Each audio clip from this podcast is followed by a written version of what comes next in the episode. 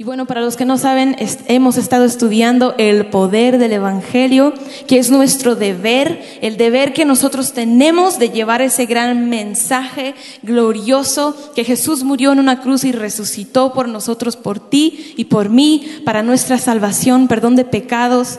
Y hemos estado viendo un estudio más profundo sobre esto, y esta es la parte 2 de el poder del Evangelio. Parte 2. Vamos a, vamos a entrarle, porque el tiempo no es, no es mucho, pero es bastante la palabra del Señor. Y quisiera compartir con ustedes sobre, eh, continuando sobre lo que estábamos hablando, el mensaje, el evangelio que Dios tiene conlleva arrepentimiento, conlleva fe. Recuerden que es importante que nosotros podamos arrepentirnos de nuestro camino y que le demos nuestra fe, que podamos creer en Él. Así es como nosotros podamos obtener ese mensaje de salvación y es el mensaje que estamos llevando. Pero si no lo entendemos bien, pues ¿cómo lo podemos llevar de manera correcta, verdad? Entonces, ¿qué es el arrepentimiento y qué es creer? ¿Qué es la fe? Es importante entenderlo. Toda la Biblia, toda la Biblia hace un llamado a arrepentirse. Desde Noé en el Viejo Testamento, todos los profetas mayores, menores, en toda la Biblia había un gran mensaje que es el arrepentimiento. De eso vamos a, conocer un poco más el día de hoy. Aún el primer mensaje en el Nuevo Testamento empieza con Juan el Bautista anunciando el camino que Jesús iba a venir y él dice, arrepiéntanse, pues el reino de Dios está cerca. Pasa un poco más de tiempo, Jesús llega y él dice, arrepiéntate, pues el reino de Dios, de Dios ya está aquí. Y, y estamos viendo como en todo el mensaje Toda la Biblia está ese mensaje del arrepentimiento. Ahora, hay que entender que nuestro mensaje, el mensaje que estamos llevando al mundo, no es el arrepentimiento. El mensaje que estamos llevando es el Evangelio, ¿sí o no? El Evangelio glorioso, el Evangelio de paz que estábamos viendo eh, en miércoles pasado. Pero hay un llamado al arrepentimiento que viene en ese evangelio. Y vamos a, vamos a entenderlo un poco mejor. En Hechos 2, Hechos capítulo 2 del 36 al 38, vamos a verlo en la nueva traducción viviente para entenderlo un poco más. Hechos 2 del 36 al 38 y dice así, por lo tanto, Ah, está Pedro predicando a la, a la, gente y dice, por lo tanto, que todos en Israel sepan, sin lugar a dudas, que a este Jesús, a quien ustedes crucificaron, ahí está el mensaje, el Evangelio, Dios lo ha hecho tanto Señor como Mesías. Las palabras de Pedro traspasaron al corazón de ellos y ellos dijeron a los apóstoles y también a él dijeron, hermanos, ¿qué debemos hacer entonces? O sea, ellos están recibiendo el mensaje del Evangelio. ¿Y qué dice Pedro? Cada uno de ustedes debe arrepentirse de sus pecados y volver a Dios. Mira, mira un ejemplo tan perfecto de cómo predicar el Evangelio. Y entonces llevas el mensaje glorioso. Y ahora, ¿qué pasos hay que tomar? Arrepentirse de sus pecados, volver a Dios, ser bautizados en el nombre de Jesucristo para el perdón de sus pecados y eso es el bautismo en aguas que nos sumergimos cuando nos bautizamos y estamos muriendo en nuestra vieja vida. Es, un, es una declaración que estás haciendo en la vida terrenal y en la vida espiritual que ya no volverás a, a tus viejas maneras de vivir. Te levantas con Cristo a esa nueva vida y entonces recibirán el regalo del Espíritu Santo, que es el bautismo del Espíritu Santo, que se manifiesta no con cosas raras que luego vemos por ahí es el Espíritu Santo de Dios. Se manifiesta a través del gozo, de la paz, de hablar en lenguas que no se entiende y, viene solamente cuando tú le dejas entrar. Y eso es una, una cosa diferente, porque el Espíritu Santo yo creo que mucha gente obra en el Espíritu Santo, aunque no lo tienen adentro, porque el Espíritu Santo viene sobre ti con poder y Él te puede usar. Pero una cosa es que Él venga sobre mí y otra cosa es que esté dentro de mí, que yo lo tengo aquí, que yo pueda escuchar su voz, que yo pueda tener una intimidad con Él. Y es un regalo que Dios da. Y entonces aquí vemos, ¿no? ¿Cómo es importante eso? También en Hechos 17, quisiera entrarle un poquito más, por si eso no fue suficiente. En Hechos 17, del 30 al 31, también en la nueva traducción viviente, vamos a verlo.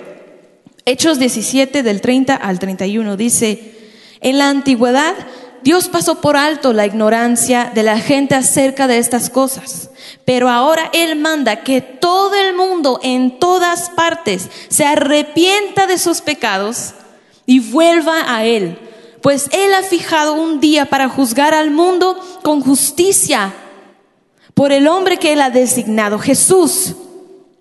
Y les demostró a todos quién es ese hombre al levantarlo de los muertos. Entonces ahí está, nosotros lo vemos, está en toda la Biblia, aún el último mensaje de la Biblia, en Apocalipsis.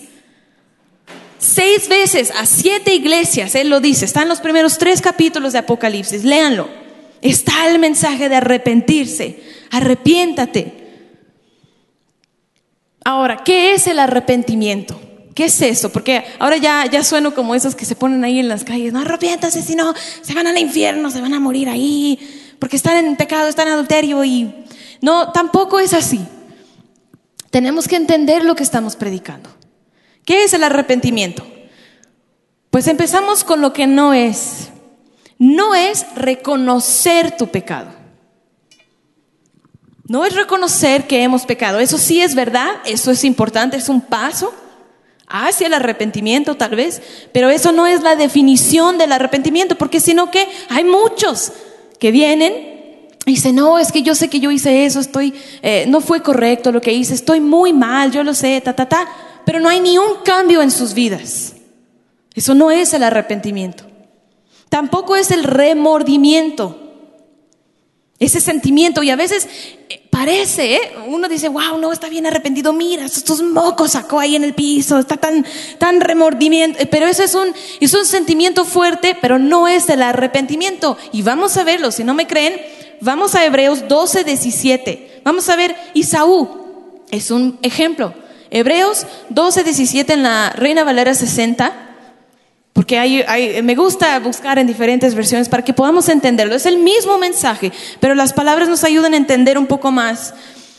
Hebreos 12, 17 dice, ya sabéis que aún después, deseando heredar la bendición, fue desechado y no tuvo oportunidad para el arrepentimiento, aunque la procuró con lágrimas.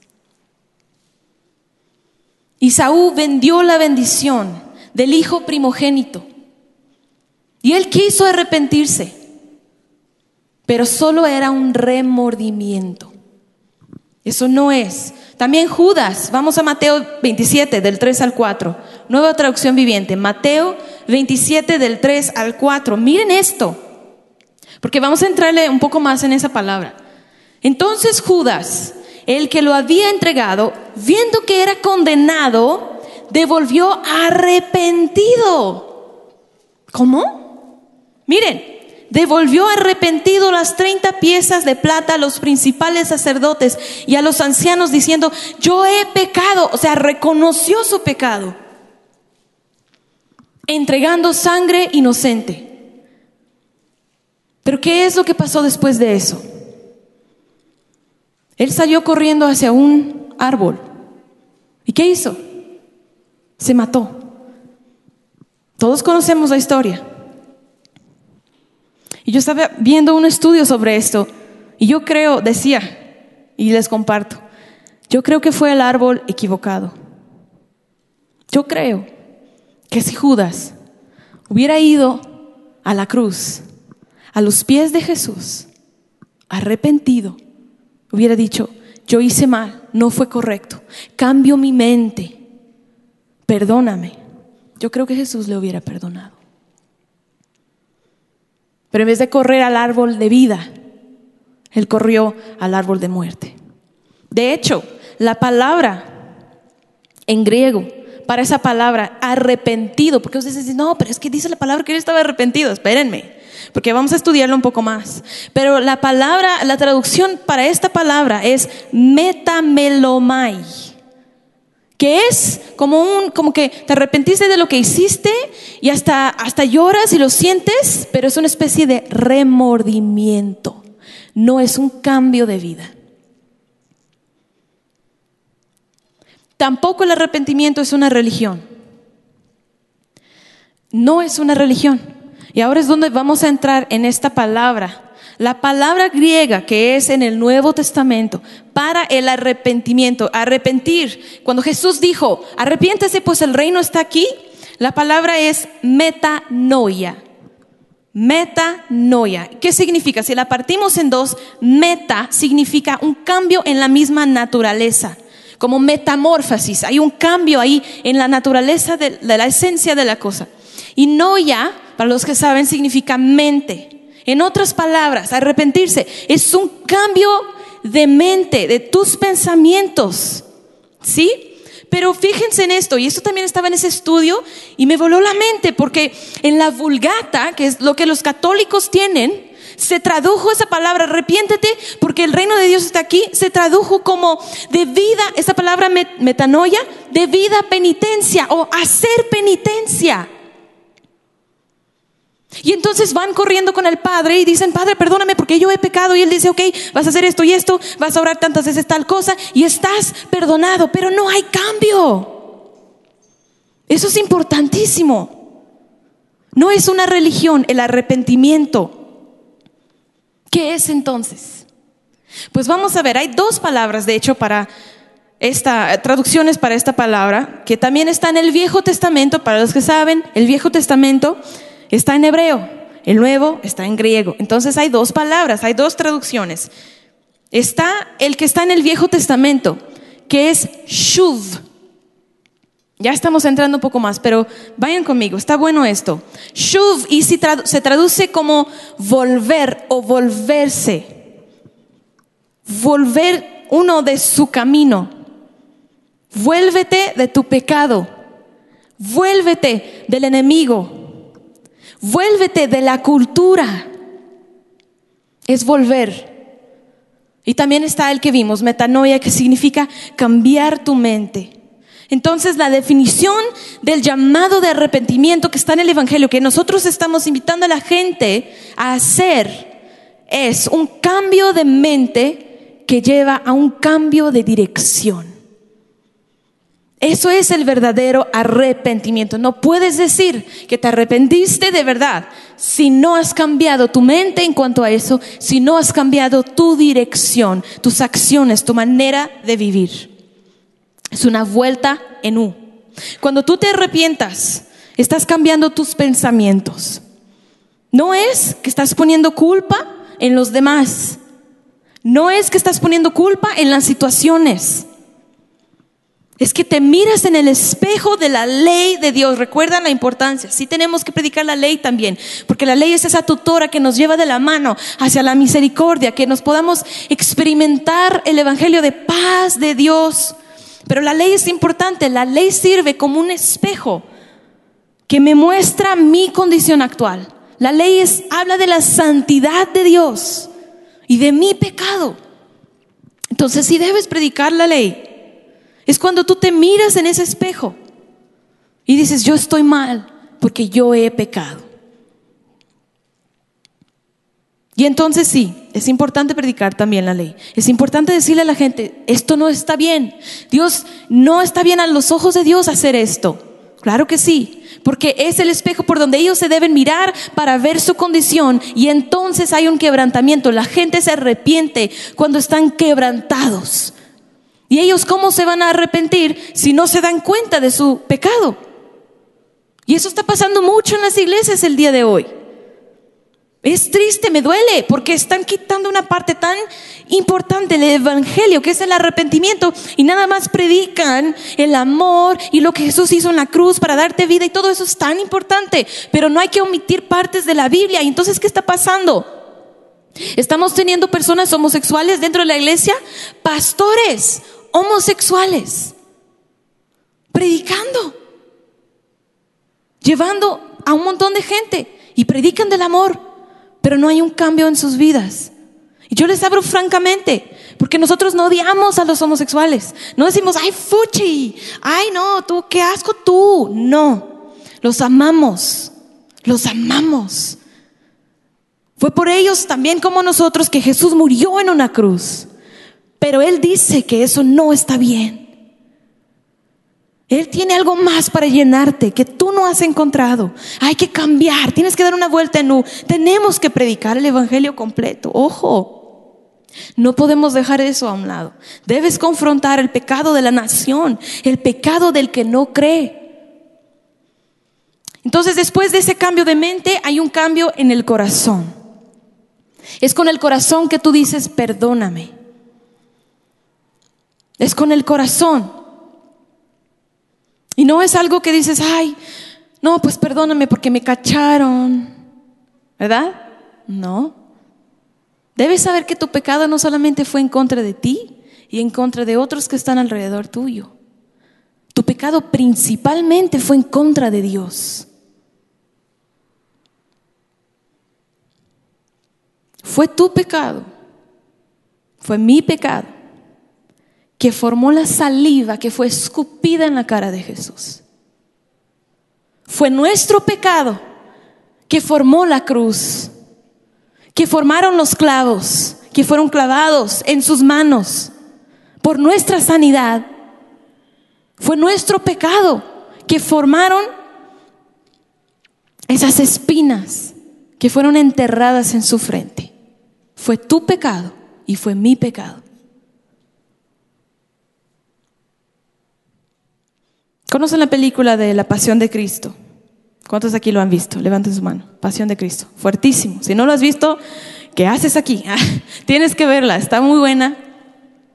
Y Mel Gibson le preguntaron, en este mismo estudio yo lo descubrí, le preguntaron a Mel Gibson, que fue el director de esta película, dijeron, ¿por qué no fuiste tu parte de la película? Y él dijo, ah, sí, yo fui parte de la película. ¿Saben esas manos que agarraron los clavos y le clavaron en la cruz? Las manos que lo cargaron y que le dieron en el clavo en sus manos de él, esas fueron mis manos. Lo que él está diciendo es que fue su pecado que llevó Jesús a la cruz. Entonces cuando la gente ve, hay un poder ahí, cuando la gente ve que fue su pecado que hizo eso, que llevó Jesús a la cruz, ellos dicen, Dios, perdóname. Yo nunca había visto mis pecados de esa manera.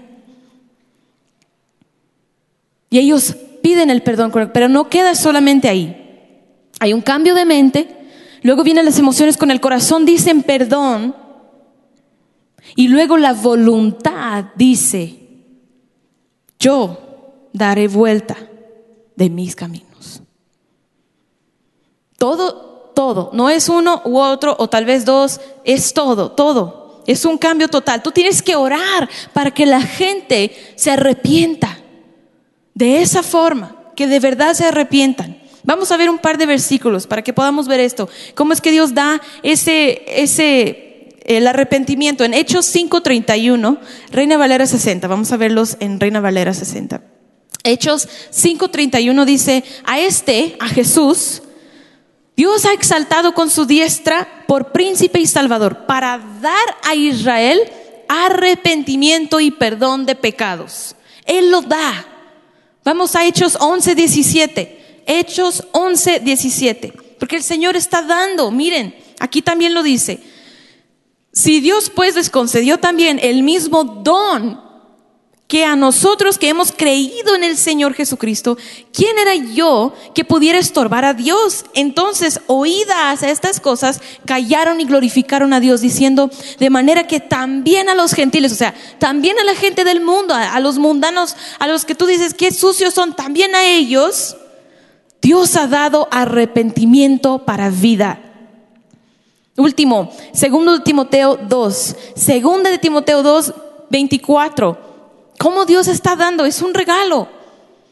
Dice, 2 Timoteo 2:24, porque el siervo del Señor no debe ser contencioso, sino amable para con todos, apto para enseñar, sufrido, que con mansedumbre corrija a los que se oponan, por si quizá Dios les conceda que se arrepientan para conocer la verdad y escapan del lazo del diablo en que estaban cautivos. Nosotros no estamos, tú no estás para ganar argumentos con la gente, para ganar debates con la gente cuando estás predicando. Como lo veíamos el domingo, ¿no? Dios dice, ve, predica, lleva el Evangelio y tú, no, es que, y aquí debatiendo y ya estás como en una furia con ese hermano y pues ya no, pues ni amor tienes ya. Yo quisiera decirles, oye, ubícate, no estás para ganar argumentos con la gente, estás para ganar a la gente. Amén. Entonces, ¿cómo es que Dios da ese regalo, ese don del arrepentimiento? Mateo 12, 41, vamos a verlo. Mateo 12, 41, Reina Valera 60.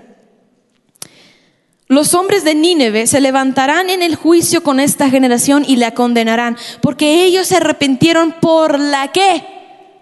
¿Dónde está? ¿Por la qué?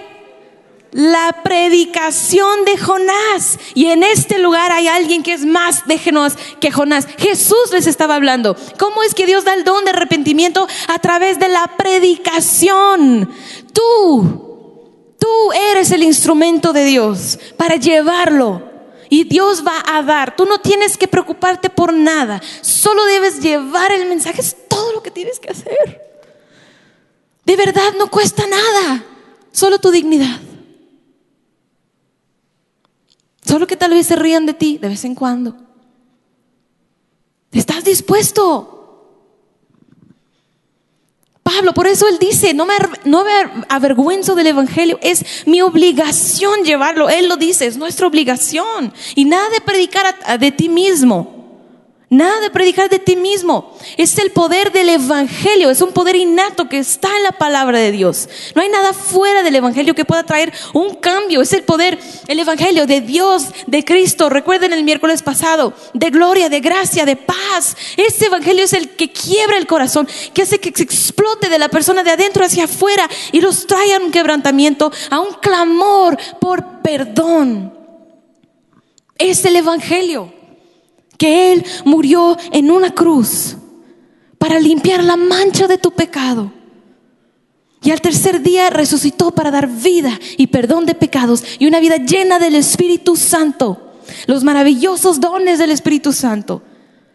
Nada fuera de eso va a cambiar la vida de una persona. Es a través de eso que Dios da el don, el regalo del arrepentimiento. Y no haces eso cuando tú predicas de ti mismo. Vamos a ver el hijo pródigo.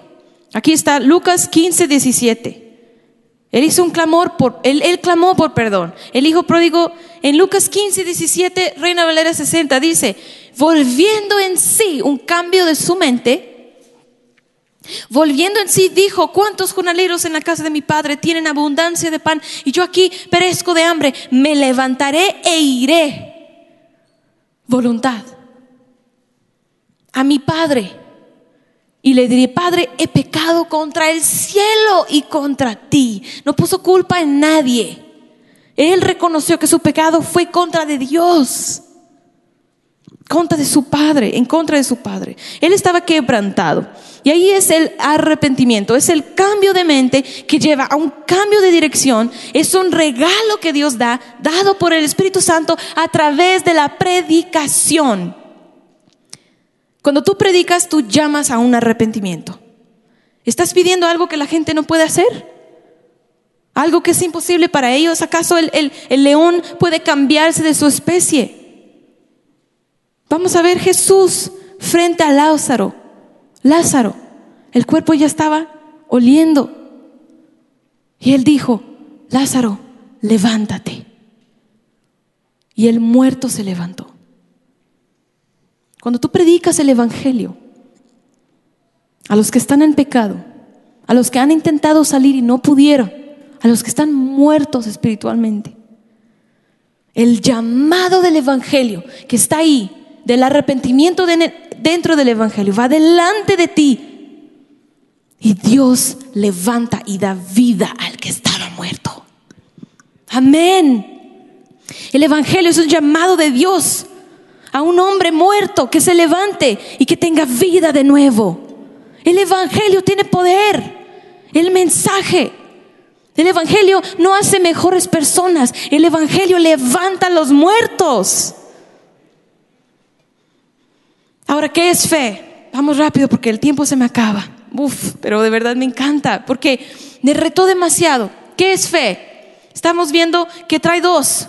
El arrepentimiento y la fe, ¿qué es creer? Vamos a verlo. En Juan 3:16, ahí está, porque tal amó Dios al mundo que dio su único Hijo primogénito para que todo aquel que en Él crea tuviera vida eterna. Creer, esa palabra significa pistúo, está en griego, y es tener fe. Yo creo. Mucho cuidado, que la gente no esté solamente acentuando con la cabeza. ¿Crees en Jesús? Sí. ¿Crees que murió por ti? Sí. ¿Crees que resucitó el tercer? Sí. ¿Quieres orar conmigo? Claro. Jesús, Jesús, entra en mi vida, entra en mi vida. Amén, está salvo. Y nada de cambio en su vida. Tienes que entender los hechos. ¿Quién es Dios? Dios hizo el tiempo, el espacio, entró en su creación, se hizo carne, tomó nuestro lugar en una cruz y te llama que te acerques a Él. Ahí es donde debes empezar. Ahí es donde debes empezar. La clave aquí es que la fe realmente significa confiar. Hay una frase muy bonita que estaba en ese estudio que yo estaba haciendo, este J. I. Packer dice, la fe es salirse de su propia custodia y ponerse en custodia de Cristo. Involucra la mente, involucra el corazón que se mueve por el amor de Dios involucra la voluntad, yo me rindo, yo me levanto y cambio de camino. Pero no se detiene solamente en la mente y el corazón. No podemos minimizar el llamado de seguir a Cristo. Es como si yo en mi boda, con mi esposo ahí enfrente, le dijera, sí, yo te amo, yo te amaré en lo bueno, en lo malo, en la enfermedad y pero también quiero a todos esos otros hombres en mi vida.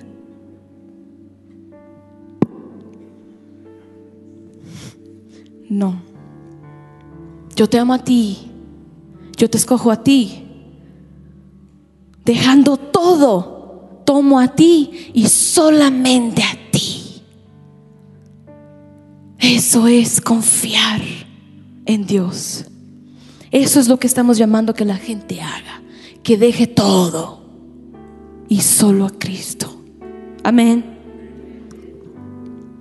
Puede ser una sentencia de muerte. Puede costarte tu libertad, te va a costar tus amigos, puede costarte tu familia, puede costarte la vida misma. Pero Jesús debe ser más importante que todas esas cosas. Él debe ser más valioso para ti que la vida misma. Es confiar tu vida a Él. ¿Crees que Él no es capaz de cuidarte? Filipenses 1:29. Filipenses 1:29 dice así, a ustedes se les dio no solo el privilegio de confiar, pistúo, creer en Cristo, sino también el privilegio de sufrir por Él. La fe es un don, es un regalo que Dios da. El sufrimiento también. Estás en el primer amor con Cristo y, y estás en la gloria Estás tan feliz con Él, experimentas momentos increíbles de gozo en su presencia. Cambió tu llanto en baile, aleluya, qué hermoso. Pero no conoces verdadera intimidad con Él hasta que has sufrido con Él. Es un regalo. Y para cerrar entonces, ¿cómo es que Dios da el don de la fe? Él da el don del arrepentimiento a través de la predicación. ¿Cómo es que da el don de la fe? Vamos a Romanos 10, 13, nueva traducción viviente. Romanos 10, 13 dice así, pues todo el que invoque el nombre del Señor será salvo. Pero ¿cómo pueden ellos invocarlo para que los salve si no creen en Él? ¿Y cómo pueden creer en Él si nunca qué? Dilo, dilo, si nunca qué? Han oído de Él. ¿Por qué tus vecinos nunca han oído? ¿Por qué donde tú compras tu carne nunca han oído? ¿Cómo van a creer? ¿Cómo van a ser salvos? ¿Por qué? Oír la palabra, el evangelio, la predicación Dios da esos regalos, esos dones del arrepentimiento. Él da la fe a la persona cuando oyen el mensaje que tú tienes aquí. Entonces todo, todo tienes que predicar. O sea, la fe viene del Evangelio, el arrepentimiento viene del Evangelio, la salvación viene del Evangelio. Por eso debemos predicar el Evangelio, no importa de lo que estés hablando, del diezmo. Jesús Dios, Jesús no solo dio su 10%, Él dio su vida por ti en una cruz. Él levantó y Él se levantó para que tú tuvieras vida y ¡pum! le predicas. En todo lo debes poner, lo debes llevar a la cruz. La salvación tiene dos alas, el arrepentimiento y la fe. Por último, Primera Tesalonicenses 1 del 8 al 9, nueva traducción viviente. Primera de Tesalonicenses 1, del 8 al 9 dice, y ahora la palabra del Señor está siendo anunciada, partiendo de ustedes a gente, mira, como si eso fuera una palabra profética para mundo de fe, partiendo de ustedes a gente de todas partes, más allá de Macedonia, más allá de Acaya, más allá de Morelos, más allá de, del estado de Catepec, más allá. Está siendo anunciada esa palabra a través de ti, a través de mí, a personas a donde quiera que vayamos encontramos personas que nos hablan de la fe que ustedes tienen en Dios. No hace falta que se le mencionamos, pues no dejan de hablar de la maravillosa bienvenida que dieron ustedes y de cómo se apartaron de los ídolos para servir a Dios. Imagínense si un día el pastor entra en tu vecinidad, ahí en tu fraccionamiento, y hablara con tus vecinos, ellos podrían decir eso. Él ni tendría que mencionar, porque todos están, no es que ellos me dijeron y entonces se apartaron y ahora yo ya no tengo los ídolos en mi vida, yo tampoco estoy esclava y yo estaba en adulterio, pero ahora ya estoy con mi familia y Dios me ha salvado porque ellos me han dicho y todos los vecinos están ahí haciendo fiesta. Imagínense el avivamiento que nos estaríamos viviendo. Cristo va a llegar. ¿Cuándo? Cuando toda tribu y toda nación, cuando cada rincón oscuro de este mundo conozca de su nombre. ¿Quiénes lo llevarán? Tú y yo.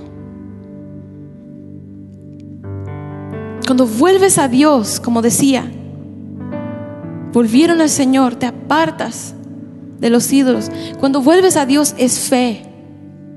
Cuando te apartas de los ídolos es arrepentimiento. Ven cómo todo va de la mano.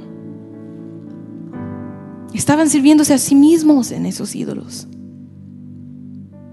Pablo compartió el Evangelio, se extendió y Dios dio un don de arrepentimiento. Él dio fe, Él lo regaló a esas personas y ellos se arrepintieron y volvieron a Dios. Y ellos fueron salvos. Que Dios nos use para salvar también a los demás. Por último, quisiera que compartir con ustedes una frase que me compartieron hoy, antes, justo llegando aquí a la iglesia. Es de Martin Luther King. Y esto es para tú y yo que ya tenemos a Cristo en el corazón. Que se nos llaman los hijos de la luz. Dice, vuestra generación tendrá que arrepentirse no solo por sus palabras y acciones, de los hijos de la oscuridad, que son las personas del mundo, no solo tienen que arrepentirse por ellos afuera, tienen que arrepentirse también por los temores y la apatía de los hijos de la luz. ¿Ok? Está en el mensaje, ya lo sabes, tú lo tienes que predicar, pero ¿y tú? ¿Te has arrepentido por tu temor, por tu apatía? De voltear la cara y no mirar a la persona que necesita oír el Evangelio.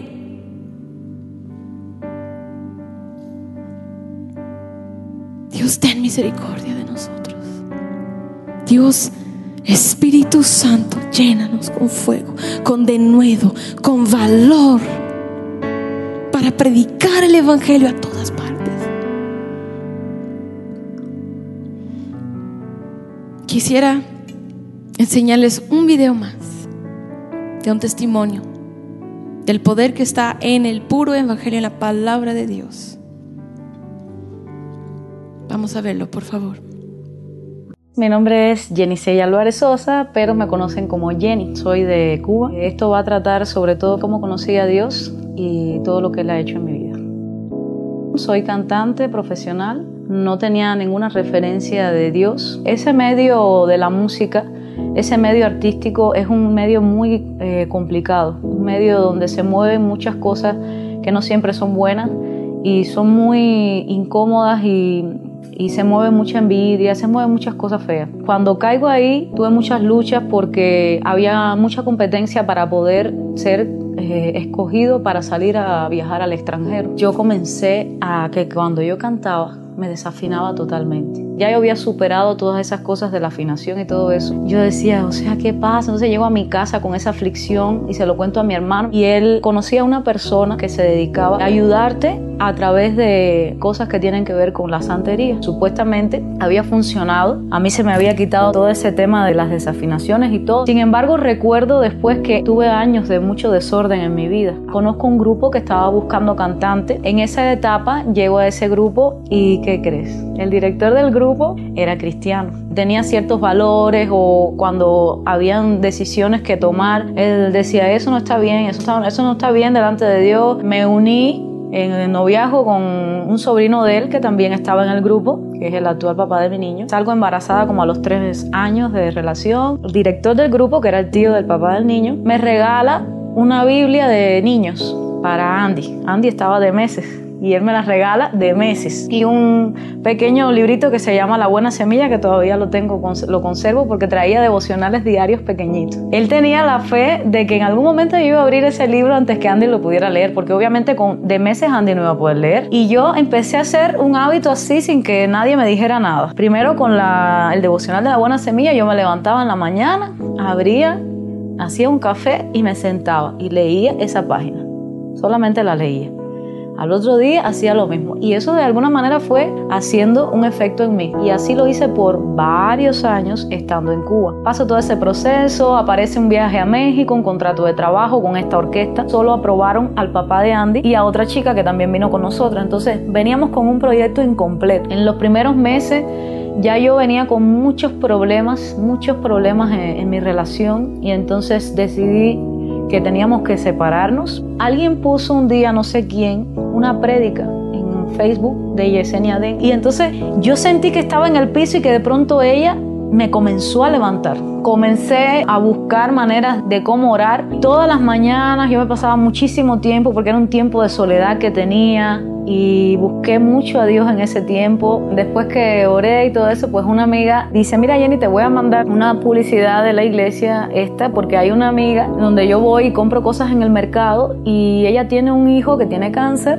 y ellos llegaron ahí, el chico ha tenido unos avances increíbles, entré a Facebook, a la página, me comencé a sentir identificada, el día que llegué aquí también fueron tiempos en el que estuve viniendo todos los domingos, yo salía de la iglesia los domingos como si saliera en una nubecita, así. estuve en grupos de conexión, desde el principio, desde ese primer día me puse en mi grupo de conexión, la parte teológica es muy importante, la parte bíblica, que tú tengas una base, conocimientos, que te dediques a estudiarlo, es súper importante porque te puede calzar muchas cosas de las mismas que tú dices en tu testimonio y te puede enriquecer tu predicación, o sea, lo que vas a hablarle a la otra gente. Pero realmente cuando Dios te quiere usar, Él busca la manera. Cuando yo empecé a, tener un corazón dispuesto, que le decía, yo quiero darle a otros lo que yo estoy recibiendo, yo quiero hablarles de lo que yo estoy conociendo. ¿Cómo lo hago? Porque también el enemigo te pone en tu mente como que ni, un versículo te sabes, pero él me daba ánimo y me decía, no importa, no importa,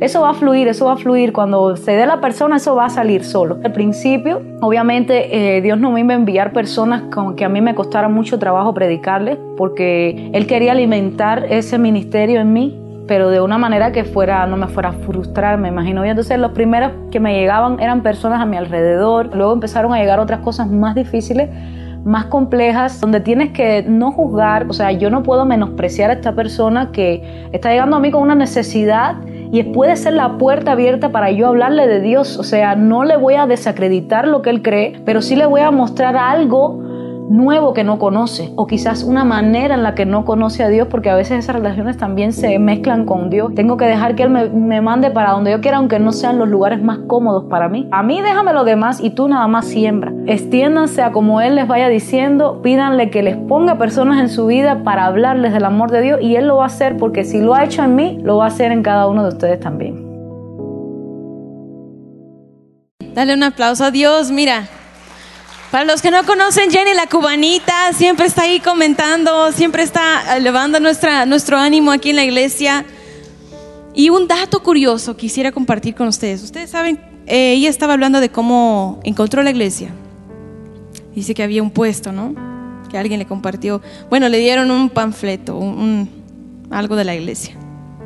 Pues resulta que esa persona que estaba ahí en ese tianguis vino a la iglesia por Rita, que vimos el miércoles pasado. Ella le predicó a esa mamá de un hijo que estaba enfermo con cáncer. Ellos se salvaron, vinieron a Mundo de Fe, empezaron a, evangelizar en el tianguis donde ellos se pueden, empezaron a dar promociones de la iglesia y evangelizar el mensaje. Llegó a ella, que está aquí el día de hoy y está predicando a muchos más.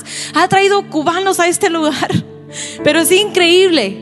Mire cómo Dios entrelaza todo. Tú no sabes a quién estás predicando.